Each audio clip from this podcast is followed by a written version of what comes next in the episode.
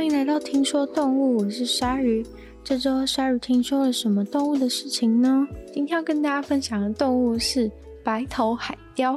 那听到白头海雕这、这个名字，应该觉得非常的陌生吧？就是到底什么是白头海雕啊？根本长这么大，从来没有听到有人这样说过。但其实讲到白头海雕呢，说的其实是嗯、呃，常常被讲错的名称是美国秃鹰。那这个动物呢，就是。应该想到美国的国徽等等的，应该都完全不陌生吧？就是一只老鹰，然后它的脖子以上、头部的部分都是白色的，然后呃，身体的部分是咖啡色的一种，嗯、看起来很凶的一个猛禽这样子的鸟。就是白头海雕，但是呃，人们几乎都俗称它叫做美国秃鹰。那我觉得这件事情真的是非常的妙，因为就是当我去查就是美国秃鹰到底是什么时候呢，只会查到呃一个衣服的品牌，就是叫做 American Eagle 的一个衣服品牌，然后反正就是 怎么样，就是找不到我想要找的。这一只鸟叫做白头海雕就对了。那如果你实际就是在空格说你要找的是 Wiki 的话呢，会找到的是一只叫做加州神鸠的鸟。那那只鸟的话呢，就才是真的名副其实的秃鹰吧。就是它的头就是真正的没有毛的状态，所以可能才是大家讲的秃鹰的类型。那这个白头海雕呢，也就是美国国徽上的这一只酷帅的老鹰呢，它其实根本就不是秃鹰，因为你仔细看就会发现，它头根本就不是秃的啊，它头上面只是白色的毛而已。对，那所以其实白头海雕它并不是。它并不是秃鹰的一种，虽然说在英文里面大家都还是一直俗称它叫做 bald eagle，然后你想要找关于它资料的话，也几乎都是要搜寻 bald eagle 才找得到。不过，总之呢，这个白头海雕它就其实不是不是秃鹰这样子。对，那白头海雕的话。它就是一种呃长相非常非常有特色的一种鸟类，那也是呃因为它栖息地啊，就是主要就是都是在北美洲，那就是分布在加拿大跟美国还有墨西哥的北部，所以其实真的算是一个美国非常就是美国人可能会觉得很代表性的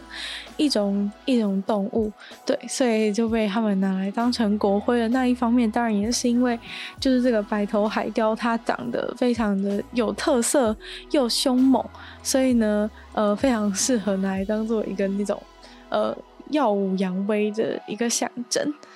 对我来说呢，关于对于白头海雕，它最酷的一件事情，其实是在于它真的是长那样诶，就是 这样说有点智障。不过大家应该知道，就是在画就是一些动物的卡通图的时候，通常就是那个动物都会被就是只留下它的特征，然后其实你实际看到那个动物的时候，就会觉得哦，它其实根本不是长那样，或是它其实没有卡通图那么样的可爱，像是我们常见的。一些就是比如说大象的卡通图啊，或是什么细兽的卡通图、马来貘的卡通图，其实都跟他们本人差距还蛮大的。但是这个白头海雕它非常 厉害的一点，就是在于它的卡通图跟它本人几乎是长得一模一样。诶，就是它真的就是一个现实存在的，一个现实存在就长得那么。可爱，然后那么像是画出来的动物一样，就是特色鲜明的一种鸟类，所以我想这也是为什么就是它就是这么受人喜爱，然后还被选选成是就是吉祥物吧。就其实我真的看到那个照片的时候，真的是觉得非常的惊奇，就是我一直以为它只是被画成那么的画的那么夸张，但是没有想到它连就是眼神啊，然后。嘴巴，然后还有它就是那一脖子以上那个那么白的毛，就是是一种夸饰出来的样子。就算就像其实我现在还没有就是见过一只白头海雕的本人，就是光看这些照片，我有时候还是会想说，也许也许就是只是就是照片啦，就是搞不好他本人根本就不是长这样，也说不定。那不过呢，他们这个非常有特色的这个毛，就是说它的呃上上半部脖子以上的毛都是白色，然后呃身体的部分才是咖啡色，这样子非常呃明确分割的一个毛色，并不是从小时候就是这样子的，就是年轻的这个白头海雕其实是。呃，一整只就是咖啡色，然后呃，甚至毛色是有有一点花花的感觉，对，并不是像长大后那样子很泾渭分明的一个毛色。然后呃，年轻的白头海雕，它的嘴巴也不是跟长大一样是。整个是黄色的，然后非常鲜明的一个鹰钩的嘴型。对，小的时候它的嘴巴其实是黑色，而且它的这个呃花花的这种毛色也不是也不是固定的某一种花色，就可能现在是这个颜色，然后过一过了一年之后，可能它的花样又改变。那直到它就是。成年的时候才会获得，就是这个长相秃鹰的这个白色的白色的毛。那另外还有一件很有趣的事情，就是关于这个呃秃鹰在就是秃鹰在好莱坞的那个好莱坞电影里面的的声音的部分，就是其实这个白头海雕它发出来的叫声是非常就是很很，我觉得应该是很轻。很轻，然后很明亮的一个声音。然后，其实如果大家在台湾有听过老鹰的叫声的话，其实我觉得好像差不多就是那种感觉，就是比较像是你想象你在一个山头，然后可能跟另外一个山头人想要，嗯、你想要叫他之类的，就发出一些那种嗯、清脆的口哨声的感觉嘛。对，然后稍微有一点回音，对，这种感觉就是嗯，很像。对，就是很像在吹一个口哨的声音，然后会吹好几声这样子。对，其实是蛮没有威胁性的一种声音。对，但是因为就是这个白头海雕这个动物，它在美国文化里面就是感觉是一个非常非常凶猛的凶猛的一个象征。然后，所以其实，在好莱坞里面，如果有出现这种出现这种白头海雕的鸟，就是在。画面出现的时候，他们其实都会帮他们偷换他们的声音，就是他会把这个白头海雕的声音换成，就是换成比较比较凶的一些比较凶的一些鸟的叫声，然后比较那种会让人觉得害怕，然后警示的的那种声音。但其实白头海雕的声音真的完全不是那样子，就是它就是很简单的、很简单的那种、很简单的在。嗯，盘旋的时候会发出一些呃清脆的声音，这样子。有时候有的人会形容它有点像是在呃那种银铃般的笑声，那种那种声音。对，所以其实完全就是比较。完全不会跟就是警戒之类的 这种形容词扯上关系，对，所以呃，好莱坞就是为了想要让，为了想要让就是这个这个老鹰感觉它好像很凶一样，所以都会偷用别人别的鸟类发出来的声音来来代替它。那他们的食物的话呢，就是这个白头海雕，它其实主要是以吃鱼为生，对。那所以他们大部分时候可能就是会跑去，呃，就是海里，然后抓鱼之类的。这样子的一个觅食的方式，也有非常多的案例显示，他们非常喜欢偷食物，然后还有吃垃圾的一个状况。就是他们明明大家就是可能都好手好脚，可以自己去抓鱼，但是他们就是特别喜欢去抢别人的食物。那例如说，可能有别种的鸟类，然后他们已经抓到了鱼，然后飞起来在空中，他们看到那个诶，就是有人抓着鱼耶，他们就 可能会跑过去。然后追，跑过去追他，说就是想要给我点食物这样子，想要去抢。然后所以就是他们就是一直追着那一只已经捕到鱼鱼的鸟跑，就不是跑飞，就是可能在空中就是一直追着它飞，然后锲而不舍这样子。然后有很多鸟类，它可能就会因为就是觉得哦好可怕，有有白头海雕就是看起来那么凶在追我，然后所以就决定就是放弃手中的食物，可能就。放手，然后让让就是抓爪子抓住的鱼就是直接落地之类的，他们他们就跑了。然后这个时候白头海雕就会就会去吃，就是他们抢来的食物这样子。对，然后 关于吃垃圾的部分呢，他们其实就不是也常常被看到，就是在一些那种垃圾就人家丢垃圾的地方。那当然主要是那种。呃，处理鱼的处理鱼的那种地方，可能会有一些呃捕鱼捕到了之后，他们可能会把鱼的一些呃内脏啊挖出来，或者是做对鱼做一些初步的处理，或者是说把一些呃可能腐烂掉鱼，或是怎么样把它们就是丢掉这样子。那这些 白头海雕就是特别喜欢去翻这些垃圾，然后他们就是直接去那边，然后吃的就是吃那些可能已经有一点。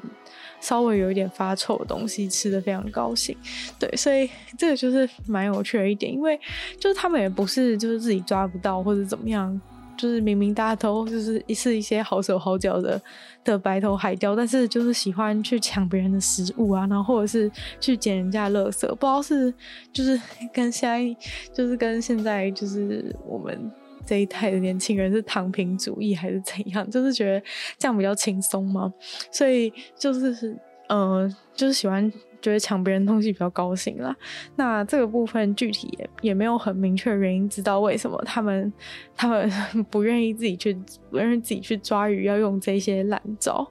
那另外的话呢，他们其实也会去吃一些别的东西当成。嗯，零嘴，虽然主食是鱼，但是也会去吃一些像是海鸥啊，然后或者鸭子啊，或者是兔子、螃蟹之类的一些动物，就是拿来当成零食吃。所以，嗯，他们吃的东西也算是还蛮广泛的吧，就不仅限于鱼啊，然后还有腐烂的鱼啊，还有呃，比较像是比较像垃圾或是一些动物的尸体。之类的这些东西，他们就都会吃。那讲到白头海雕的感情生活的话呢，他们其实是非常专情的一种鸟类。那他们就是通常在四五岁的时候就会开始找对象，然后组成一个就就配对这样子，然后成为夫妻，然后之后就会开始一起筑巢，然后养育下一代。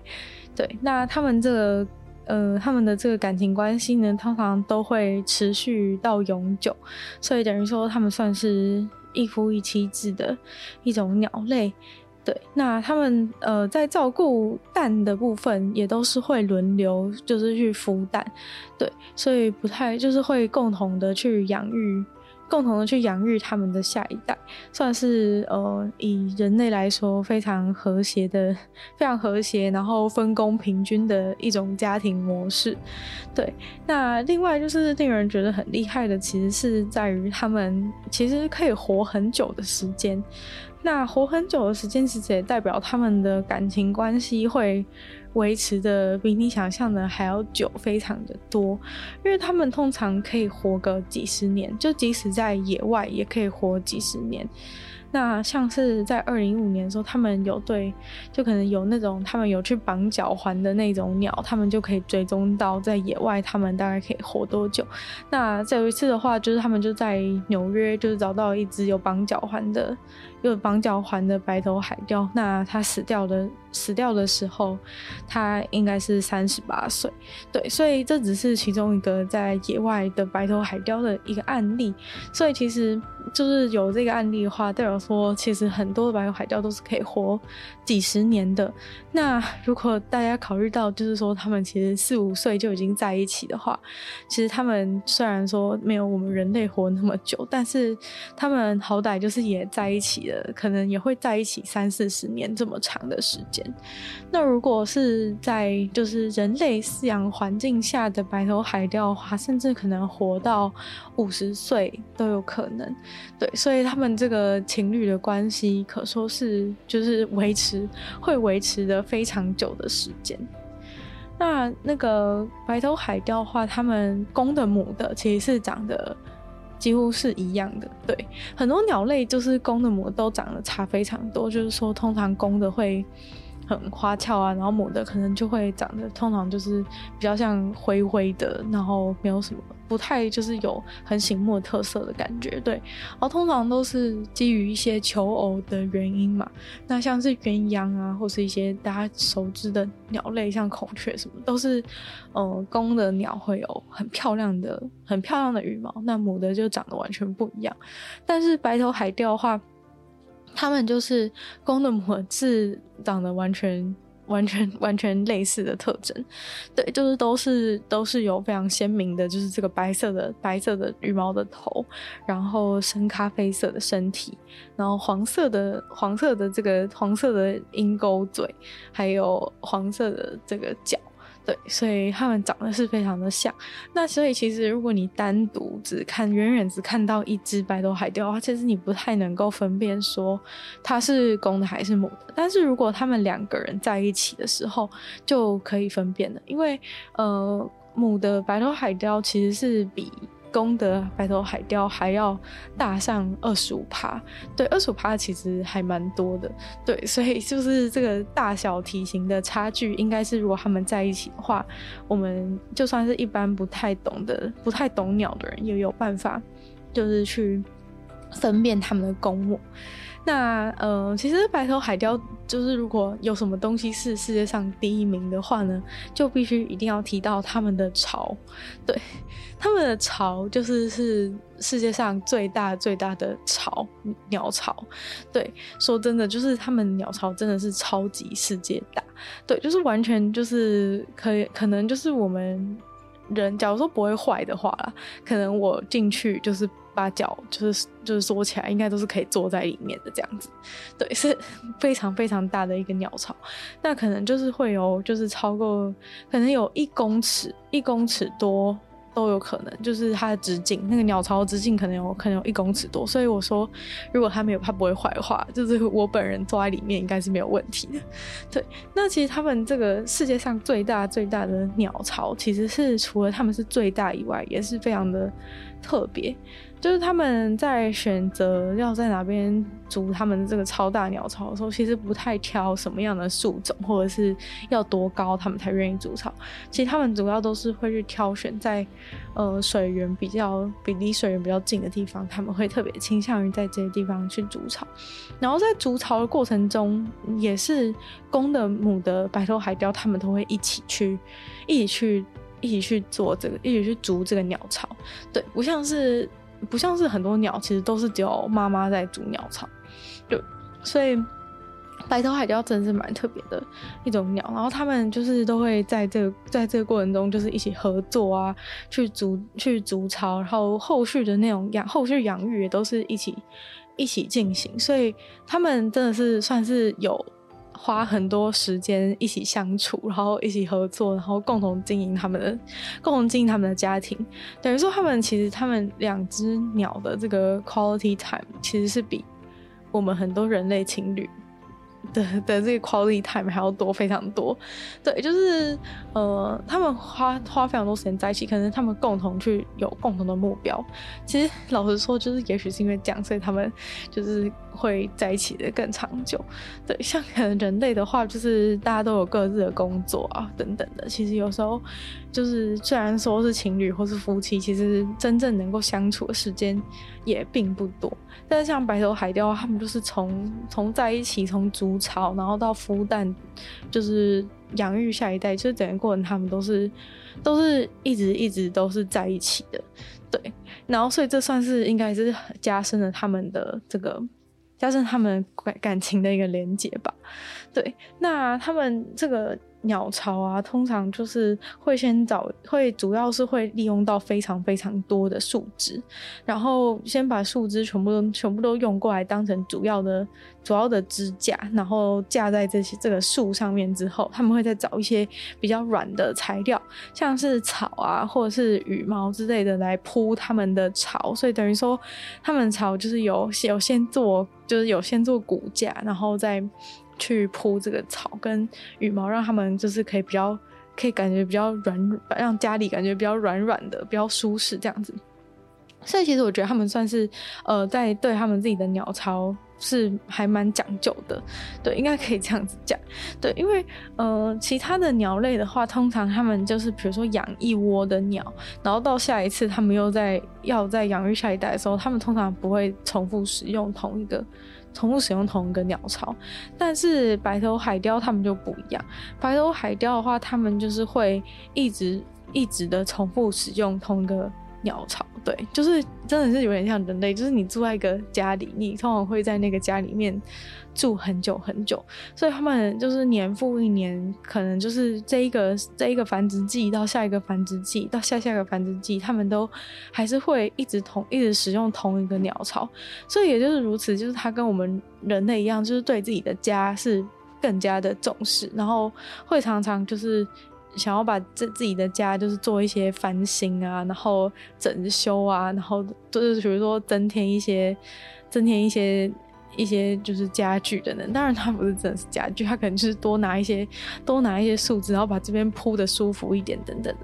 所以他们就是真的是很认真的在在呃照顾他们的这个照顾这个鸟巢，然后。每一年的话，他们应该可能就是都会去找一些那种不同的材料来试试看，说，哎，这个材料在我的鸟巢里面就是效果怎么样等等的。对，所以其实他们是就是这个家真的是经营的非常的经营的非常的认真。对，然后他们这个鸟巢的话，就是真的。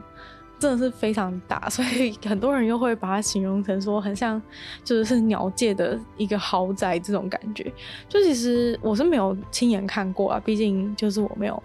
我没有看过，就是我也没有看过，就是白头海雕他们本人。但是照片上来看的话，就是我我在觉得说，如果你从地上看上去的话，应该会很像一个超级大的圆盘在在那个树树上面。对，甚至我都会觉得有点担心，说有一些搞不好就是长得没有那么没有那么健康的树，会不会被他们这个超巨大的鸟巢给压垮？对，因为它这个鸟巢真的是超级大又超级深，就是它除了刚刚讲说直径可能有。有一公尺多以外，它的深度，它的深度也是也是非常的深的，对，就是完全就是可以，你可以就是钻在，比如说一只鸟的话，它可以完全钻在里面躲起来，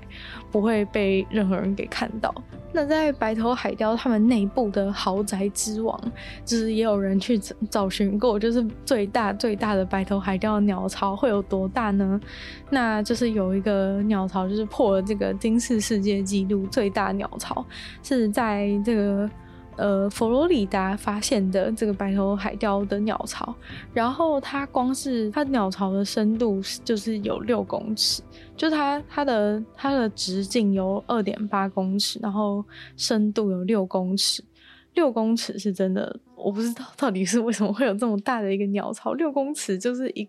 一个人都只有一个人都只有一点一点六公尺到。两公尺那么高，可是它的鸟巢深度有六公尺。当然，这个鸟巢可能是他们就是精心经营了非常久的，一直疯狂扩建之下的一个鸟巢。不过，这个六公尺的深度真的是让人非常觉得非常非常厉害。就基本上它要在里面藏多少东西，根本没有人根本没有人知道。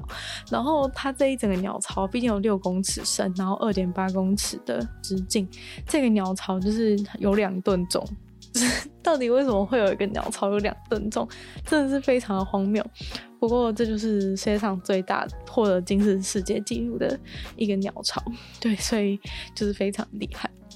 那如果想要在天空中，就如果你今天去了美国，然后想在天空中去辨识这个，辨识这个，嗯，白头海雕的话，到底要怎么做呢？因为其实大家都要看老鹰的时候，大部分都只能看它们的形状。虽然说我们白头海雕它的头明明那么显眼的是白色，但是因为嗯、老鹰类的鸟类，它们就是飞在天空中，大部分都是在空中盘旋的时候被我们看到。那这个时候我们抬头看的时候，通常都是一个背光的角度，因为毕竟就是是天空，然后它，然后是我们在地上，所以我们往上看的时候一定都是背光。对，所以通常根本看，就算它的头完全是白的，你也完全看不到。就是整个都是只能看到一个剪影的感觉，那所以呢，就是呃，白头海雕他们的这个，他们这个翅膀的话，是张开的时候是。呈现一个平的状，一个平的形状，翅膀是呈现一个平的形状，对。然后呃，在美国的话，如果你看到这个平的形状的的老鹰的话，就是很有可能高几率它就是这个白头海雕。那如果是其他比其他的鸟、其他的猛禽的话，有可能是呃它的翅膀就会是呃 V 字形的 V 字形这样子的状态下飞行。对，所以其实是不太一样的。嗯，所以可以用翅膀就是去大概的分辨。那白头海雕它们的那个小小小小鸟，就是刚孵出来的时候是非常非常可爱。就大家应该看过那种企鹅刚生出来的样子吧？企鹅刚生出来样子不就是全身毛毛的，然后就是灰浅灰色的那种毛吗？对，那个白头海雕它们的它们的小鸟就是整个都是浅灰色的，浅灰色的这种细毛，看起来真的是很像。很像那种，很像那种小企鹅的毛，对，反正总之就是非常的可爱。然后呢，呃，就是关于就是白头海雕在美国的生存状况，其实算是一波三折，对，就是在嗯，就是在就是什么。欧洲人就是到美国定居下来之前，就是这个白头海雕在整个美国境内，还有就是美洲，它都是非常非常的多，非常非常繁盛的一种一种种族。对，然后结果没想到呢，就是这些。欧洲的人就是来到美国之后，就看到这些看到这些白头海雕，就是那么的威风，然后英气十足的样子，竟然就是把他们当成了自己的竞争对手。我其实不知道，就是要怎么样的一个人类会到一个地方，然后觉得看到一堆看到很多老鹰，然后就觉得说，哼，他们是我的竞争对手，然后把他们杀掉。对，但是呃，历史上的事，历史上确实就是发生了这件事情，就是他们觉得，嗯，他们觉得这些老鹰就是这些老鹰就是威胁到他们的，威胁到他们他们的就是存在这样。不过其实有一件事情是真的啦，就是说他们觉得这个白头海雕可能会去攻击他们的养的。养的一些牲畜，就是假如说你可能养猪养牛，他们担心说这个白头海雕可能会来，会来就是抓伤或者想要带走他的鸡啊等等的，对，可能会有他们担心会有这样的状况，所以就觉得觉得这个白头海雕是威胁到他们的生存这样子，所以很多人就是大量的去猎捕这个白头海雕，觉得他们在影响。影响就是影响人类的生计，对。然后直到了一九四零年，就是美国议会才通过，就是说要应该要保护保护这种鸟，就是不要再不要再乱杀它们的。不过更惨的事情就是除了被除了这些白头海雕所被杀之外，还有更惨的事情在等着他们。就是差不多在同一个时期的时候。就是二战嘛，就是一九四零年代，就差不多是二战的时间。然后二战的时候呢，又发生了另外一件事情，就是 DDT。DDT 大家应该就是学历史非常的那个熟悉嘛，它就是一种非常非常强的强效的一种农药，就是可以杀光所有的昆虫，顺便杀死人，顺便杀死所有生物。对，所以呃，就是 DDT 这个。DDT 这个恶名昭彰的化学物质，就是也是白头海雕的杀手。就他们除了就是杀了很所有的虫啊，然后害很多人，就是有一些病变，然后不好的不好的身体状况等等的，很多白头海雕也是都死于这个 DDT。对，那所以就是这个原本就是这些白头海雕就是已经被杀了很多，然后结果这个。可能白头海雕他们吃到一些东西，然后然后吃进去了这个 DDT 的化学化学物质之后呢，他们的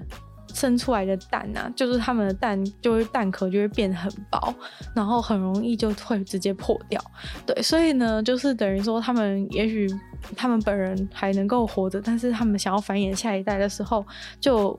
遇到非常大困难，就他们的蛋就是都破了，那鸟怎么孵出来？所以就是变成没有办法去孵，没有办法去孵下一代的，没有办法去繁殖下一代。然后在一九六三年的时候，他们就去调查说，哎、我们美国现在到底剩下了多少的多少的这个白头海雕呢？结果就是在他们这个境内啊，竟然就只剩下四百七十一对的。的白头海雕，然后其他都死光。原本是到处随处可见的一种鸟，就现在只剩下那时候一九六三年的时候只剩下只剩下四百七十一对。然后后来到了就是一九七零年代的时候呢，DDT 这个东西终于就是终于就是被终于被禁止了。然后终于就是那些保育人士啊，开始就是努力的想要去繁殖这个美国代表性的鸟类白头海雕。然后他们一开始是先在现在就是人工环境下去想要先去先去繁殖它们，然后再把它们。再让他们就是重新的回到就是美国的各个地方，回归自然的这个生存。然后还好还好，就是说他们的复育的状况非常的成功。然后野放之后，他们适应的也都非常的良好。所以后来就是他们把这些鸟就是放回去野外之后，就是。这个现在现就是算到现在的话呢，大概每年会有就是九千七百对的的白头海雕在美国繁殖这样子，对，所以就是非常可喜可贺。就虽然说他们一度就是感觉已经要濒临绝种，但就后来现在救回来。不过刚刚前面讲到，就是那个真正的真正的秃鹰加州神鸠，就是完全处在一个呃极危的状态。所以白头海雕现在反而是完全没有、完全没有，就是完全没有灭绝的危险的一种鸟类。那其实还有另外一种鸟跟，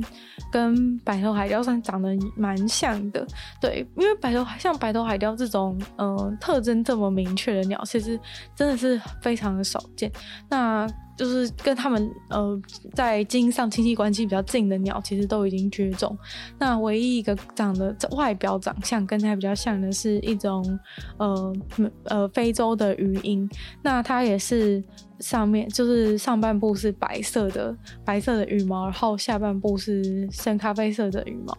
对，但是呢，唯一的比较大的差别是在于它们的这个鸟嘴，在白头海雕身上，它们的鸟嘴是整个都是黄色，然后鹰钩非常的大。然后这个非洲鱼鹰的话，它的呃它的。黄色的鸟嘴的前面会有一会有一小块是黑色，就是嘴巴的最前端会有一小块是黑色的。那我觉得其实对我来说还有一个非常非常大的差别，就是在他们的眼睛。就是我觉得其实他们眼睛也算是，嗯、之所以就是卡通图跟他们本人长得那么像的一个大重点之一。因为其实很多嗯、动物，他们的眼睛都不是像画图的那样子，就是那么的。活灵活现的感觉，就是眼睛感觉没有那么有神。但是呢，因为白头海雕他们就是是有个，就是像跟我们平常画卡通图的习惯是一样，就是都会是呃白底，然后再一个眼珠的感觉。对，所以就是会让他觉得特别像是画出来的画出来的动物。然后他们随时都看起来很像在一个惊恐的状态，所以他们嗯。拍到他们就是表情，我都觉得，我都觉得非常的可爱。对，就是因为他们有眼白，然后还有一个黑黑的眼珠，所以就跟我们画图的时候的习惯是一样的。对，所以才会那么的那么的好笑。但是那个非洲鱼鹰的话呢，它的眼珠就是整颗是黑色，所以我觉得其实你如果就是如果是你凭感觉的话，凭感你不去注意它，然后凭感觉一看的话，你就会觉得。它不是啊，你就觉得它不是白，它不是我们的白头海雕啊。对，因为就是它没有那个，它没有那个惊恐，或是有人觉得是惊恐，有人觉得是锐利的那个那个眼神。对，就是因为它没有那个，它没有那个眼白，然后在一个眼珠这样子的一个配置。对，所以实实际上看起来的话，虽然说毛色的部分是蛮近，但其实它们基因上也没有到那么相近，但已经是呃跟白头海雕最近的一种。最近的一种鸟类的。那讲到这个眼睛啊，它们除了就是外观上面非常的感觉非常的有神，就是就是非常像是就是人类会画出来的眼睛之外呢，它们的眼睛其实在构造上也是非常的厉害的。就是它们的眼睛是跟之前在鳄鱼的那一集有提到，就是说它的眼睛是有。两层的两层两层的这个两层的眼皮，对，但是另一层的眼皮是透明的，对，所以等于说它呃眼睛张开的时候呢，另外一层透明的眼皮可以是处在永远盖住的状态，然后永远盖住的话就可以让嗯，它的就可以让这个眼睛随时都可以保持湿润，然后也可以保护，就是如果有一些外面外面就是外来的东西侵入它的眼睛，对，所以就是这样子，它眼睛可以在随时都张开的状况下都可以保持湿润，然后也可以就是抵挡外来的物质，然后嗯，就是白头海雕它们的眼睛也是非常的。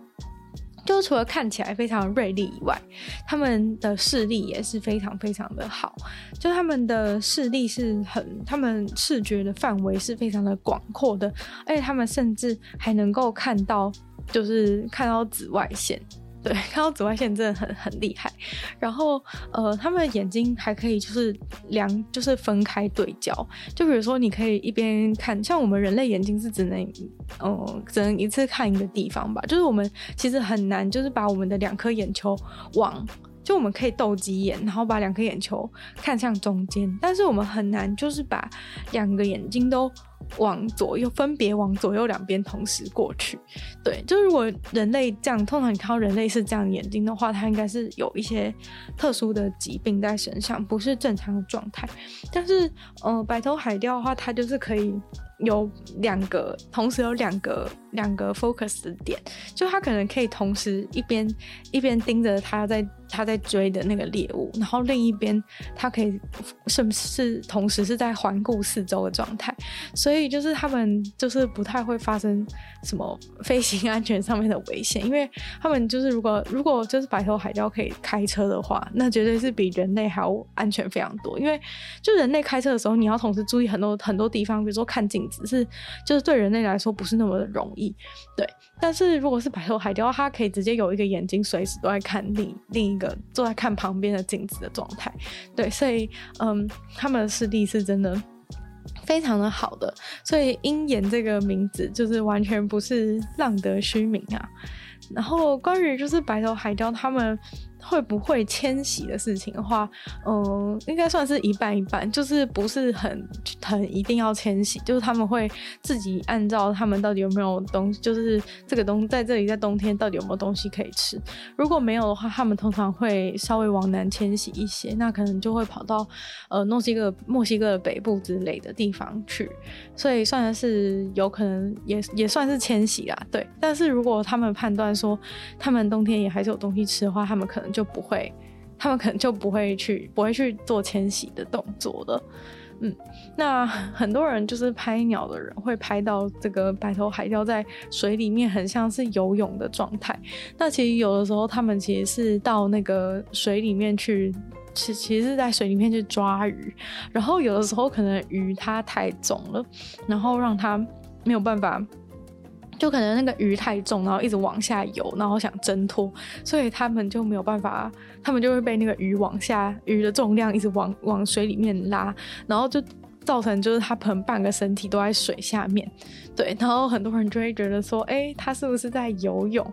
嗯，对，但是就是不尽然啦，就是不尽然算是。不尽然算是游泳，就他们虽然是不会沉下去，因为毕竟鸟类的呃身体都是非常的、非常的构造都是非常的轻，然后羽毛就很蓬松，所以嗯、就算是一个天然就是会浮起来的。身体构造，所以嗯、的确是也是如此，所以可能才会看起来像是在水面上游泳，但其实是他脚下可能抓了一个猎物，然后拿然后拿不起来的感觉，所以就被卡在水面上。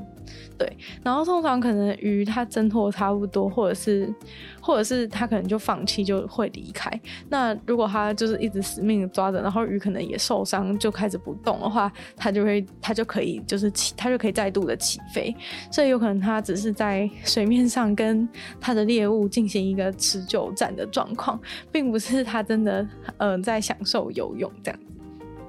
那最后一点关于就是白头海雕很很很酷的一点就是，嗯、他们为了想要就是表表示说这里是我的地盘之类的，有的时候会有看到两只两只白头海雕，他们互相互相抓着对方的脚，然后旋转。落地这样子的的画面非常神奇，就是抓着对方的脚，然后旋转落地。然后这个部分的话，科学家其实还没有真的很确定说他们在做什么。然后虽然有的时候觉得说可能是一种他们之间的一种礼貌，或者是有可能是在捍卫自己的捍卫自己的领域，其实都有可能。但是，呃，他们观察到，通常就是会在他们抓着对方的脚嘛，但是到最后真的落地的时候，他们还是赶快赶快放开，对，所以就是不会真的就是让两两个人四只脚抓起来，然后落地这样子，会蛮好笑的。但是实际上也是有人观察到，就是他们嗯、抓着脚一起落地的样子，然后结局就是有点惨，因为。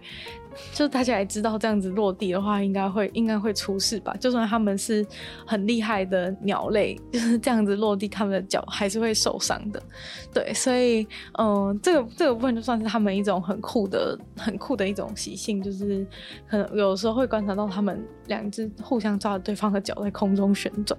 对，那反正就是，呃，就是可能弄不好的话，就还是会有。还是会有四只脚一起抓着落地的状况，那这样的话就不太好，就是可能他脚受伤。那他们脚受伤其实蛮严重，因为脚受伤的话，他可能就没有办法去抓他们的食物，所以有可能就会被那个救伤中心的救伤中心的保育人员带走这样。天的听说动物就差不多到这边结束了，那就再次感谢订阅赞助的会员 K U N Z Z Z、Alex D、水染秋生、黑牡丹，还有陈文玉，谢谢你们的赞助支持这个节目。然后就也希望其他就是愿意赞助的朋友，可以在下方的 Patreon 链接里面参考一下，有不同的会员等级会给大家不同的福利，然后可以跟我有更多的互动这样子。那那就希望大家可以继续把这个节目分享出去，然后在 Apple Podcast 留星星，写下来评论，然后可以就是有任何想法的话，都在留言区跟我分享，我都会再回复哦。有错的话也可以纠正这样然后也可以去收听我的另外两个节目，其中一个是女友的纯粹不理性批判，里面会有时间很比较长，然后主题性的一些内容跟大家分享。另外一个的话是鲨鱼会在每周二、四、六用十分钟。的时间跟大家分享一些国际新闻新资讯，那就希望大家可以订阅 YouTube 频道，然后追踪我的 IG，然后就希望听说动物可以继续在每周五顺利跟大家相见，那我们就下次见喽，拜拜。